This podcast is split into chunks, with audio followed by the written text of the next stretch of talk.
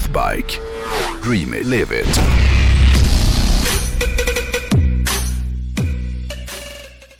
Det är ju ingen, tror jag, som har missat att vi har inlett ett, ett ganska tajt samarbete ihop med Northbike. Eh, och Nej. det här är något som vi tycker är väldigt, väldigt kul. Och, och tack vare att vi har gjort det så har jag äntligen fått en riktigt bra anledning att kunna snacka lite hojar i den här podden, trots att den heter Dealen med bilen ju.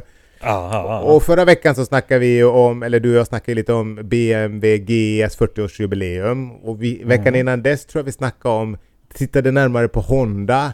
Och vi har även snackat Panamerican. Eh, som har premiär nu om några veckor. Men den här veckan Ja. har det faktiskt blivit dags att titta närmare på ytterligare ett av de här varumärkena som Northback säljer. Och det är ett märke som jag tycker väldigt mycket om. Och det här har att göra med min allt mer skenande anglofili. ja, den är helt sjuk. Det har nämligen blivit dags att snacka om Triumph idag. Ja. Jag har ingenting emot Triumph. Nej, men Harley Davidson, eh, de har ju en väldigt trogen kundbas. Men frågan är om inte Triumphs köpare är nästan lika dedikerade och varumärkestrogna som HD-ägarna är.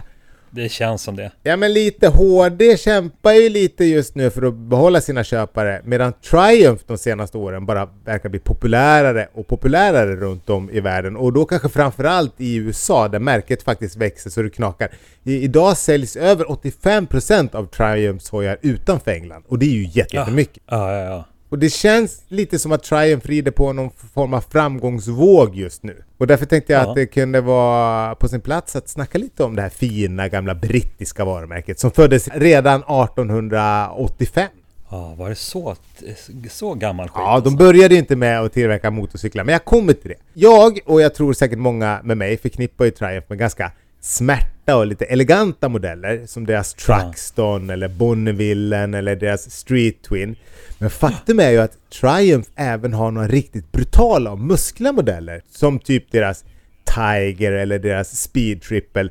Men sen så har de ju även en riktigt anabola steroidosande bodybuilder i sitt modellprogram som man kanske inte förväntar sig riktigt från ett så pass sofistikerat märke som jag ändå tycker att Triumph är. Och det är ju deras den här Rocket 3. Det här är ju en tvåhjulig Hulk skulle man kunna säga. Den har ju en motor på 2,5 liter. Alltså 2,5 liter, det, det är ju enormt mycket för att vara en motorcykel. Det här gör faktiskt den här modellen till världens största serieproducerade motor för hojar. Och nu sitter det väl säkert någon svettig raggare hemma i stugan och skriker Boss Hoss då. Men Ja, ja. fuck Boss Det räknas inte. Nej, för det är ju en hoj för idioter. Den ska ju också pressas. Ja. Och dessutom så är inte det en serietillverkad hoj i den meningen. Du, apropå svettiga raggare förresten, jag såg en dokumentär på SVT Play som jag kan rekommendera som heter Griståget. Eh, den handlar om den här smått legendariska sommarturnén som Svullo och Eddie Meduza gjorde ihop 92. Den tycker jag att alla ska se. Den har ingenting med Triumph att göra, men jag kommer att tänka på den bara. Går den på SVT Play? Fan vad SVT Play levererar roliga sm- små udda dokumentärer. Ja, Griståget, se den. Ja. Men tillbaks till Triumph då. Eh, En annan kul grej eh, är att de tvärt emot det jag precis sa om deras Rocket 3 de eh, även har lovat att de under eh, 2021 eller om det är 2022 kommer släppa en elhoj. Aha. Och kodnamnet på den här hojen är Project TE1. Och jag är sjukt nyfiken på vad det här kommer att mynna ut i. Elhojar kommer ju starkt nu. Det är väldigt många som använder sin hoj till att pendla till och från jobbet med och då är ju el oslagbart ju. Jag tänker den här Zero eh, Motorcycles, deras SRF och även deras DSR, det är ju båda hojar som jag... eh, Ja, jag, jag tycker de är balla. Eh, Ah. Och så har jag förstått också att de har börjat sälja ganska bra nu på slutet. Hur som helst. Eh, 1921 så fick Triumph för sig att de även skulle börja bygga bilar ju. Och då köpte de ett företag som hette Dawson Car Company. Och några av mina favoriter när det kommer till Triumphs bilmodeller, det är ju deras Triumph TR4 och TR6. Gillar du Triumphs bilar någonting? Nej, jag hatar dem. Pressa alla Triumph-bilar som någonsin har tillverkats. Även det, det, min kanske största favorit, GT6. Den är ju otroligt ball. En sån skulle jag vilja ha idag i en Restomod. på. Pressa. Den är för liten.